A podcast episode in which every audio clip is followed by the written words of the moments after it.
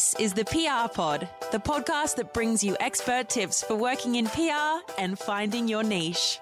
With your host, Brooke Burns. I'm joined by Tess Hodgkinson from The Style Maison, and we're going to talk about event invitations today. So we'll cover the different types of event invites you could use, the things you should always include on an invite, as well as some tips on how to create some great looking invites on a budget. I'm not going to lie, event invitations are one of my favourite things for an event. Really? Yeah, absolutely. Hands down, love them. Yeah. I think for me, they go so far in setting the tone for what you can expect from an event. Oh, they're so important in that sense. Absolutely. Yeah, whether how they look, whether they look casual, whether they look expensive, how they're delivered. I'm a nerd when it comes to writing, so I always write on my events, and I'm learning calligraphy at the moment, so I do that as well. But how do I write? Am I writing in a way that's casual, or is it writing in a way that's formal? So all that kind of nerdy stuff. I really like what colour envelopes I'm going to use, what kind of stock am I going to use the envelope. So for me, invitations are very important. They are very important. As you said, they set the tone for the event.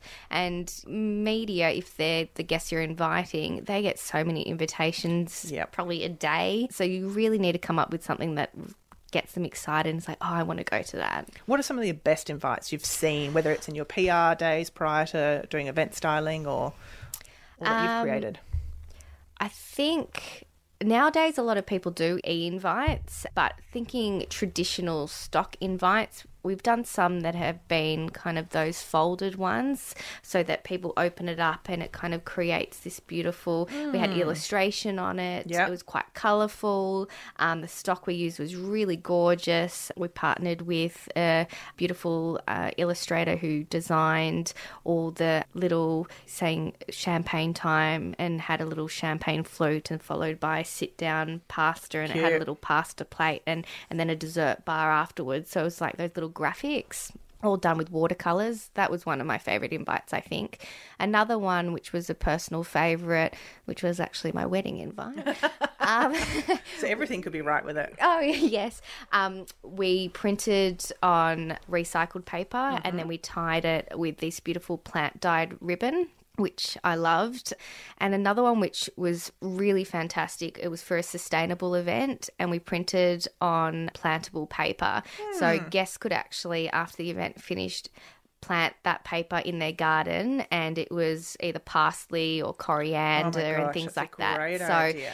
But we carried that through the whole event. So we had place cards that were plantable paper, the menus were plantable paper, so everything was sustainable. So that was a great way for guests to see and have a little sneak peek at what the event was about. And this is why you choose an event stylist. They can come up with these incredibly creative ideas.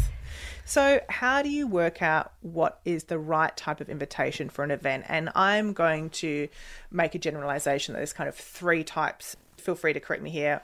One is the e-invite, which essentially is a artwork, usually a JPEG artwork that gets inserted into the body of email and you can send it out that way.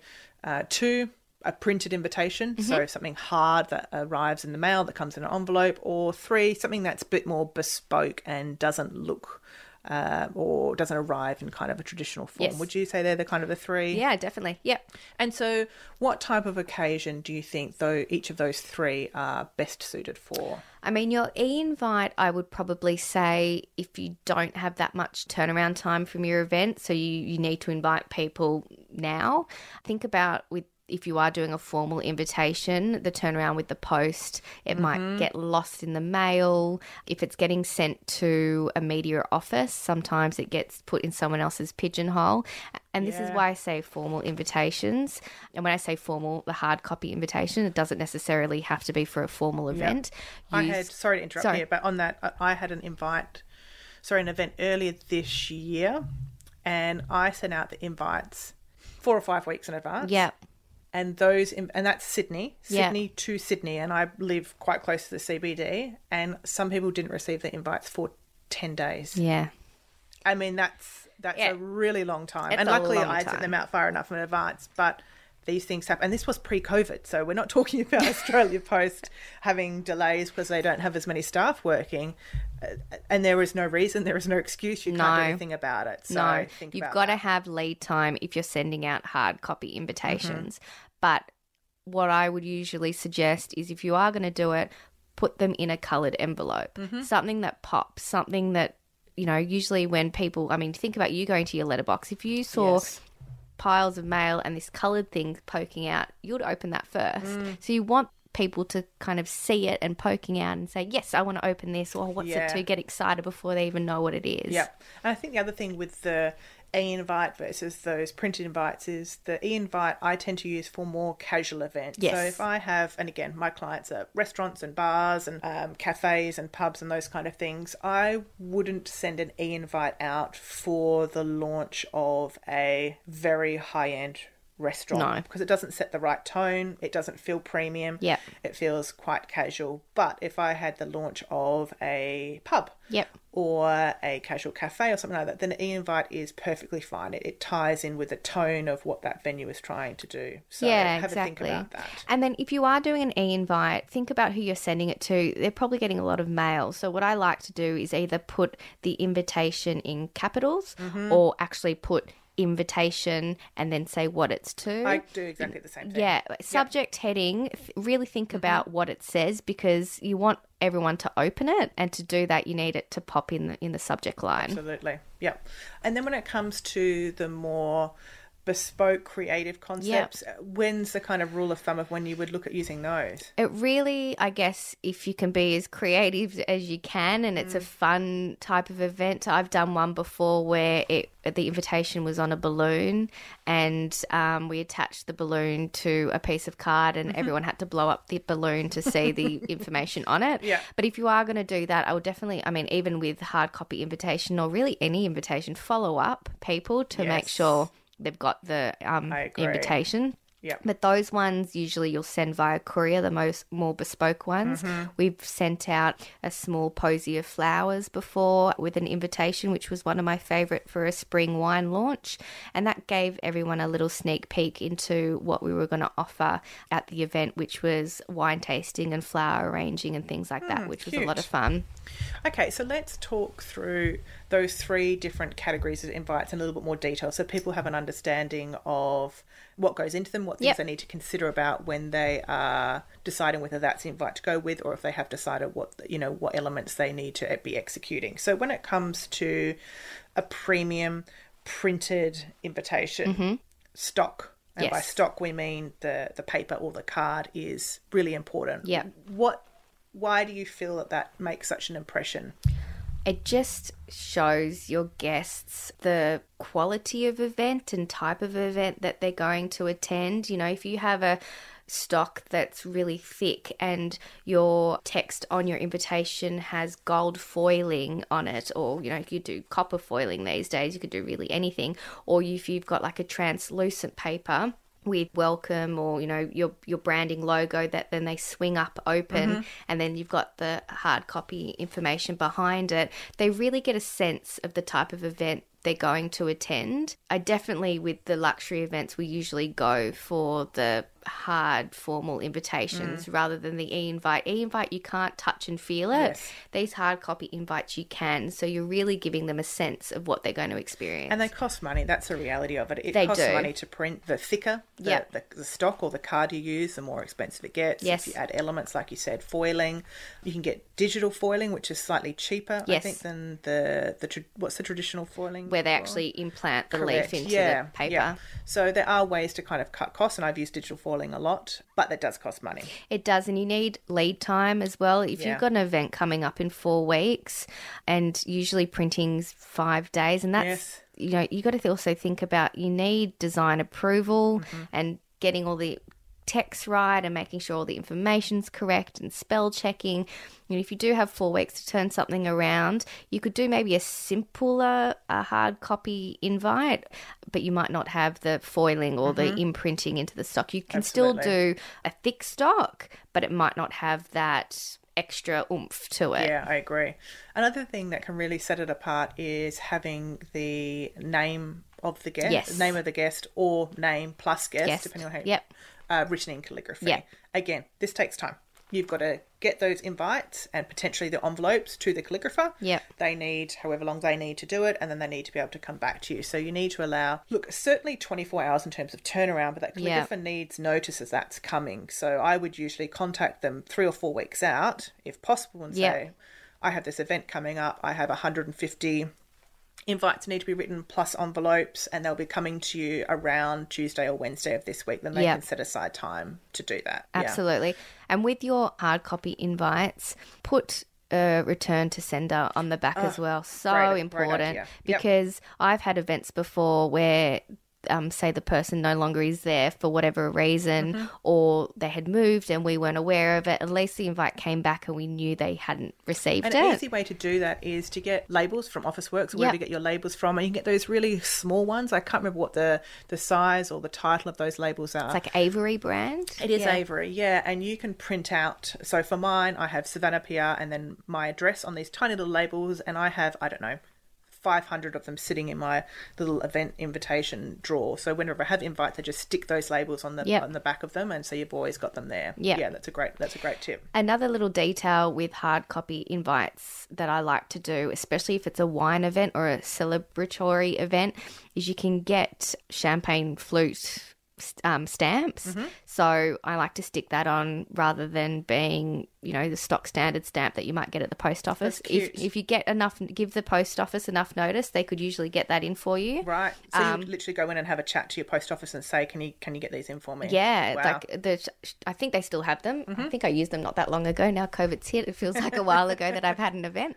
But yeah, you can get little champagne flute stamps that you stick on it, or you can, again, to save money, depends on where you work, the business might have one, is those stamps, the prepaid stamps that you literally just stamp at the top.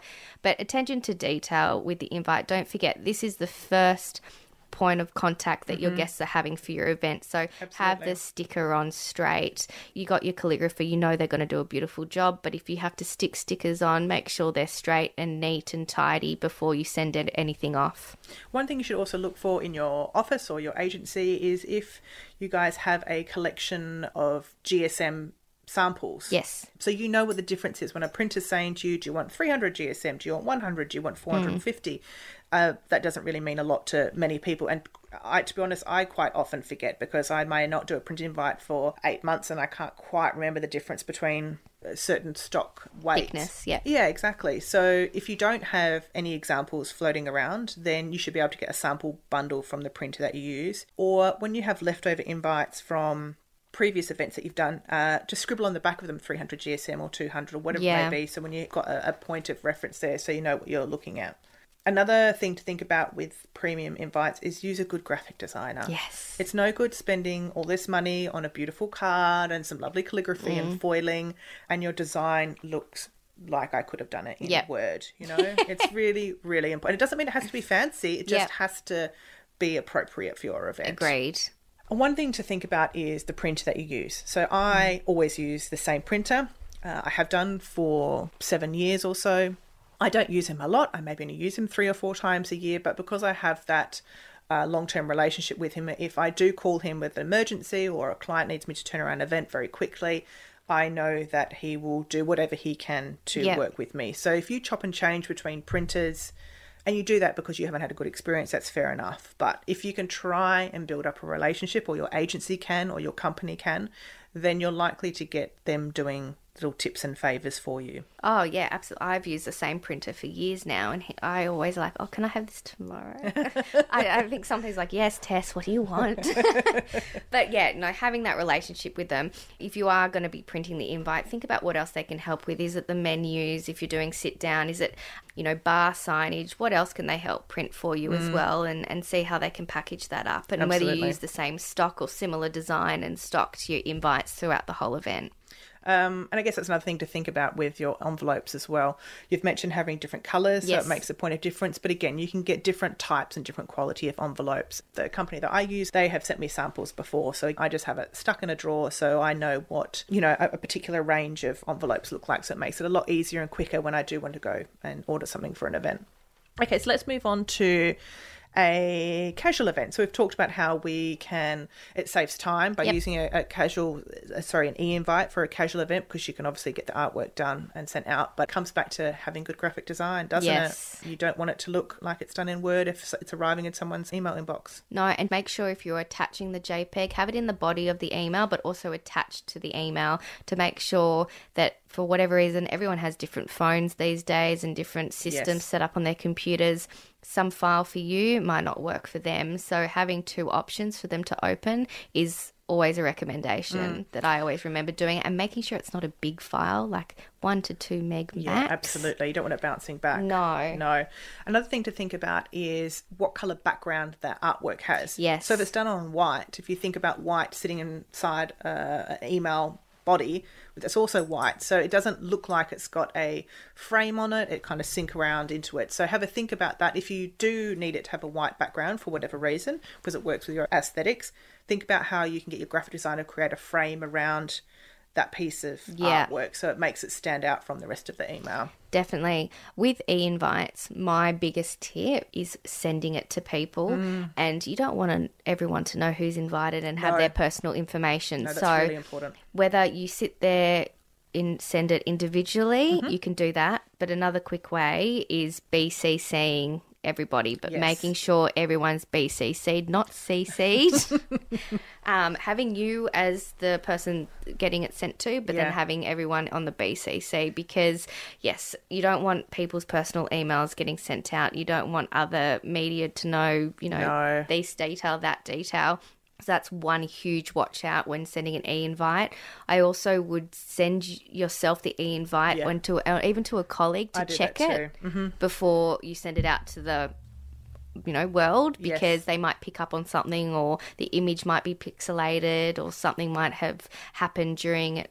You pressing send. So sometimes I triple check it just to make sure before it gets sent out. But just really take your time, sit there, look at it, because once you click send on that email, it's gone. And another thing to consider is you may have the RSVP details within the artwork of that e-invite, but I also put a hyperlink onto the actual image itself. So if the person is hovering over it, they can just click on that image, and it hyperlinks a reply to yourself. Up, and it saves time. They don't have to then type your email address in. So that's really easy to set up. And if you've never done that before, I'm sure there's numerous tutorials on Google, or someone in your office can help you out with that. Yep. What else do we need to think about? We've talked about invitation and actually having that as letters in the subject headline, which is really important. Center the artwork. Yes. Don't have it sitting to the left. Have it sitting in the middle. Yes. Again, it's just aesthetics. You need this to look as professional as it should be. It might be a casual invitation, but it still makes an impression. You mentioned this before. I tend to send e-invites out individually if it is an event for less than 50 people. Yes. If it's more than 50 people, I BCC in. Mm-hmm. If it's less than 50 people, I tend to tailor each email and say, "Hi Tess, really looking forward to seeing you at this event. I hope you can make it," or "We're thrilled to be launching this new blah, blah, blah, blah. Invitation below, hope to see you there." It just makes it feel a little bit more personal than just getting a BCC. I agree with that. If you are going to do that and you're pretty much using the exact same invite copy at the top, like a "Hi, Brooke, good to see you, blah, blah, blah," make sure you check that the font and the colour is all the same, because when I was very green outside of uni at my first PR job, I think I sent my first invite and I didn't realise that automatically my email color would be blue, but the text below was black. So the person could see that anytime I changed their name was in blue and everything was in black. So they could see I was just literally copying and chasing, and it wasn't really that personal. So triple check those details. Exactly. And if you are copying and pasting, just check you've updated the name. Oh, yes. You're sending it to the right person. Absolutely. Okay, so I think they're probably the main things to consider when it comes to an e-invite. Yes. When it comes to the statement concept, invitations, budget obviously is a big one. You touched on this before. Yeah. You're going to have to courier them. If you're not driving around getting them dropped off yourself, which is incredibly time consuming, you've got a courier, and that courier could be going to however different many places. Yeah. And that's really expensive, let alone actually coming up with a bespoke design and idea and getting that printed or created. I think I've done it about 2 or 3 times, and a lot of them were for media familles where we were only inviting 5 to 10 people. So for them it was definitely worthwhile, because I think one of them was for a hotel launch and the invite was in the shape of, you know, those things you hook on the front of the door to say do not disturb. So it was something fun like that. The other one that I haven't actually done this, but I would love to do it, is for a tea event, is a tea bag, and the event invitation is printed on the actual big tea bag, but then people cut the corners off and they can have the loose leaf tea to make a tea. And it gives them a little, you know, sneak peek as well as what they're going to taste at the event. Like, I would love to do that. I know a couple of people in the industry have done that before and it's been a great hit. I've done one where I've had the invitation printed on a wine bottle. Oh, yes. So it was for the launch of a French restaurant. Yep. So it was a bottle of red wine. I think they were getting some wine created for them by a supplier in Victoria or something like that. Yeah. So it was fine to take off the label. And that's a cute little way of having all the details. That's cute. Yeah. So I guess to have a think about what's appropriate to your brand. Yeah. Sunscreen, perhaps you can print on that. Like you said, the balloon one that's been done before. That's quite cute. So have a think about textures. Yes. What you can print on. Wood. Yep. Wood, definitely. Acrylic. Perspex is a big one that people have been printing on. Even that sheer paper you can print on, fabric you can print on nowadays as well, which I love. And the other one that we were talking about, which I don't really love, and I think, you know, a lot of adults wouldn't like it, but I've done kids' events with confetti, which they loved, which was a big hit, and even confetti and balloons are a big hit as well. So, think about your audience and, again, remember that this is the first point of contact for your event. So give them a little sneak peek at what they're going to enjoy. I know for a beer client, I got little mini eskies, like a little, like a 6-can kind of miniature esky. Yeah. I don't know whether it was from Kmart or for an online supplier, and sent out the invitation in that. It was a printed invitation, but it just sat within the esky, which obviously was appropriate to the beer. So sometimes you can still keep with quite a traditional invitation itself and just make the delivery concept unique. Well, that's like the little posy bouquets we did. We had a hard stock invite, standard stock invite, but we just wrapped it with a little posy bouquet and sent that out. And, you know, we've talked about this before, and it does come down to money. You know, you might be spending $1 on an envelope per invitation, and that esky might cost you $8 or $15. Yeah. So if you're sending that out to 50 people, that is a lot of money. Yes. So what budget have you got for the whole event? Excuse me. What can you set aside for invitations? Yeah. And then work within that. Okay, so let's talk about the information you need to include on your invitation. Doesn't matter what kind of execution it is. What are the basics that you have to have on there? What is the event? What are people being invited to? Like, let them read, okay, what is this? When is it? When you say what is it, so breaking it down to, you're invited to a media dinner to celebrate the launch of our new spring menu. Yes. Or, for example, if a famous chef's involved, you could say something, say it's Matt Moran. Matt Moran invites you to, is an exclusive sit-down dinner to taste his new winter menu. Try and give them, in a very 1 to 2 sentences max, as much detail as possible. That will entice them to come. Celebrate the launch of blah, blah, blah, blah. Yep. When is it? Date. Where is it? With the where is it, have as much information in terms of the address, if it's hard to find, corner of blah and blah. Enter off. Yep, blah and blah, or even in brackets, next to this, if it is a tricky one. What time does it start? Yes. And instead of doing 24-hour time, just do 6:30 p.m., a.m. Most people know 24-hour time, but it doesn't have to be that formal. And if you're doing a seated media dinner where you need people all to be seated down for the first course together, I would say something like 6 p.m. for a 6:30 p.m. seating. So people know that they've got that half an hour to kind of play with. Yes, exactly. Sometimes I put end time if I need people out by a certain time. I agree, yeah. Especially if a client has got a very strict budget and they can't afford just to pay for alcohol and food all night long. I agree. I would say 6 to 9 o'clock. Yeah. But if it is more of a, say, corporate celebration, I don't necessarily put on an end time.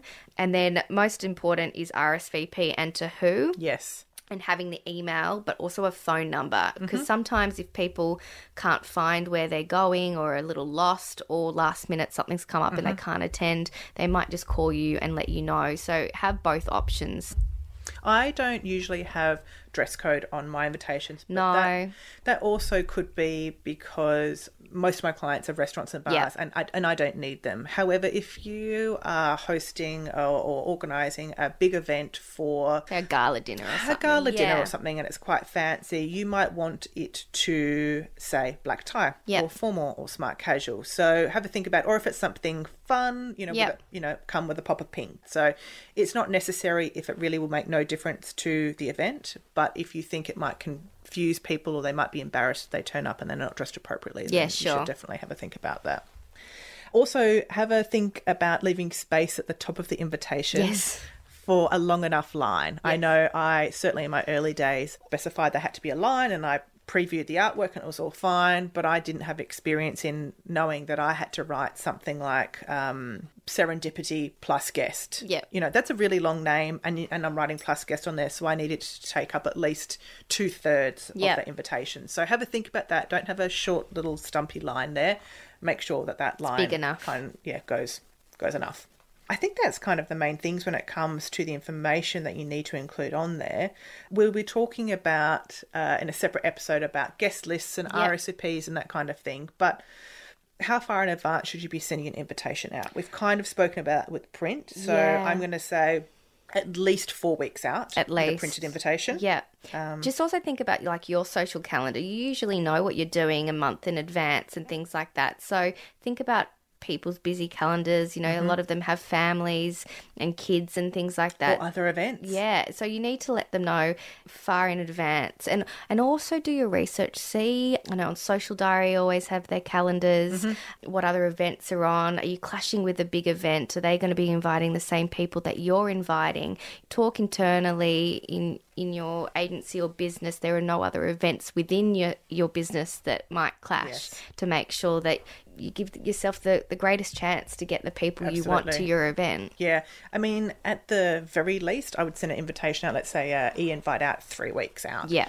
If I have to send it out 2 weeks out, and that's not because of my choice, but because I've got to organise an event at the last minute or there have been certain details that I haven't been able to look in, then I will make it very clear to my client, or you should make clear to your manager or your client, that you would expect the invitation acceptance rate to be affected by that 2-week turnaround. That's really important. And again, we'll discuss this in more detail in another episode, but just keep that in mind when it comes to timeframes. So the last thing I wanted to cover was some tips for saving money on invitations, because as we've talked about, print invitations I think are the best thing to go for when you're trying to make a certain impression, but they can be quite expensive. So whether you're doing printed or an e-invitation, what are some of your tips on cutting costs? If you have an internal designer or someone within the business who knows how to use Photoshop and is really great at it, use them. If it is a simple design that you're after, that's something that you can do usually internally. And you can Google and give them some direction. Find some invitations on Google images of invites and say, I'd love it to look something like this, so they've got some guidance. I think even if you are briefing a designer, always send them examples of what you want. I mean, usually they'll send you a brief template to fill out, I would hope.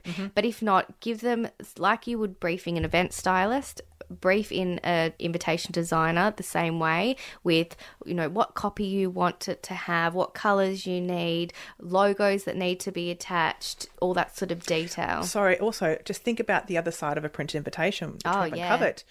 Often we just think about, well, this one side's got the information, but what's on the flip side? Yeah. Just usually it's simple enough to have the logo of whatever brand that you're, but just think about that, because they're going to ask you, what do you want on that flip side? Yep, exactly. I think another way to help save costs is to use someone that has got really lovely handwriting. They might not have to be a calligrapher, but they've just got a beautiful script when they write. So they're a great way of saving costs and using a calligrapher. I mentioned earlier, I really like writing myself, so I've done a couple of calligraphy courses because that's something that I want to get better at, and I'd like to be able to do that for myself. You may be like that. There may be someone else that you'll find in the office that has also done something similar. So that's definitely one thing to think about. And those people usually are more than happy to do it. Oh, yeah, it was great. Yeah, and do it outside of office hours, you know, like they just enjoy doing it. You can print in-house as well. Yes. Just think about the stock, and you've got to do some test runs as to what your printer can actually handle. If you've got quite a basic printer, it may get jammed if it's starting to use a certain type of paper. With printing in-house, do remember usually your standard invite size is A5, which is half, or even A6, which is A5 is half an A4 and A6 is quarter of an A4 size. So make sure your printer can print that size. Yes. Otherwise, I know Officeworks, if you are doing a simple invite, do print it. You just got to give them at least 24 hours notice. Yep. We've talked about making sure your artwork is great, whether you're on an e-invite or a print invitation. Spend a few extra cents per envelope to make get an envelope that's got a nice little sparkle to it, or it's got a nice tone. And I think handwritten envelopes, so even if you are not getting a calligrapher on board, just having an envelope that arrives with a handwritten name and address so on there, lovely. It just makes it feel more personal. Again, it takes time, but if you've got a person in the office that is happy to do it, they may be fine to do it out of hours for you, but that can make a really lovely impression. Yeah, and just before you actually put it in the post, I would just double check the spelling of everyone's name before you send it. Think about from a list that you're giving to someone and they're writing it down, you know, say you've got 40 people and they're at number 38, they're probably quite tired and writing it down. They might miss a letter or two. You don't want to set in the wrong spelling of someone's name, so triple check everything before it goes. And count your invites. You've got 50 invites to send out. You've got 38 envelopes there. Something's gone amiss. Perhaps something fell off an email and they didn't get some certain names on there, so just double check you've got everything. And print extra invites too, like you might have people coming back and saying, oh, thank you so much, we can't attend, and you have a B list, which I'm sure you'll cover up in another podcast, is having a backup list of people to invite, so have backup invites to send. Or you've written in the wrong name, you've sent them to a calligrapher and they've come back and they have misspelt it and you don't have time to send it back, so you've got to handwrite it. So I would usually have, depending on, you know, like if I'm sending out 50 printed invitation, I'd have probably at least 5 just in case, or you smudge it. And if you are writing the invitations yourself, if someone else is in the office, they need to practice on that particular stock because you could be using a pen that runs. I've done that before, that doesn't stick well. You're using a glossy surface on the invitation, so you have to use a particular type of ink for that. So if you're playing around with doing it yourself, just make sure you've got a variety of gold pens and different types of ink to work out what the appropriate thing is to stick to that. Okay, thanks, Tess. Thanks. If anyone would like to have a chat with Tess about an event, head to thestylemaison.com.au, and if you've got any questions about this episode, feel free to email me via the website. Thanks for listening to the PR Pod. For more expert tips on working in PR, head to www.theprpod.com.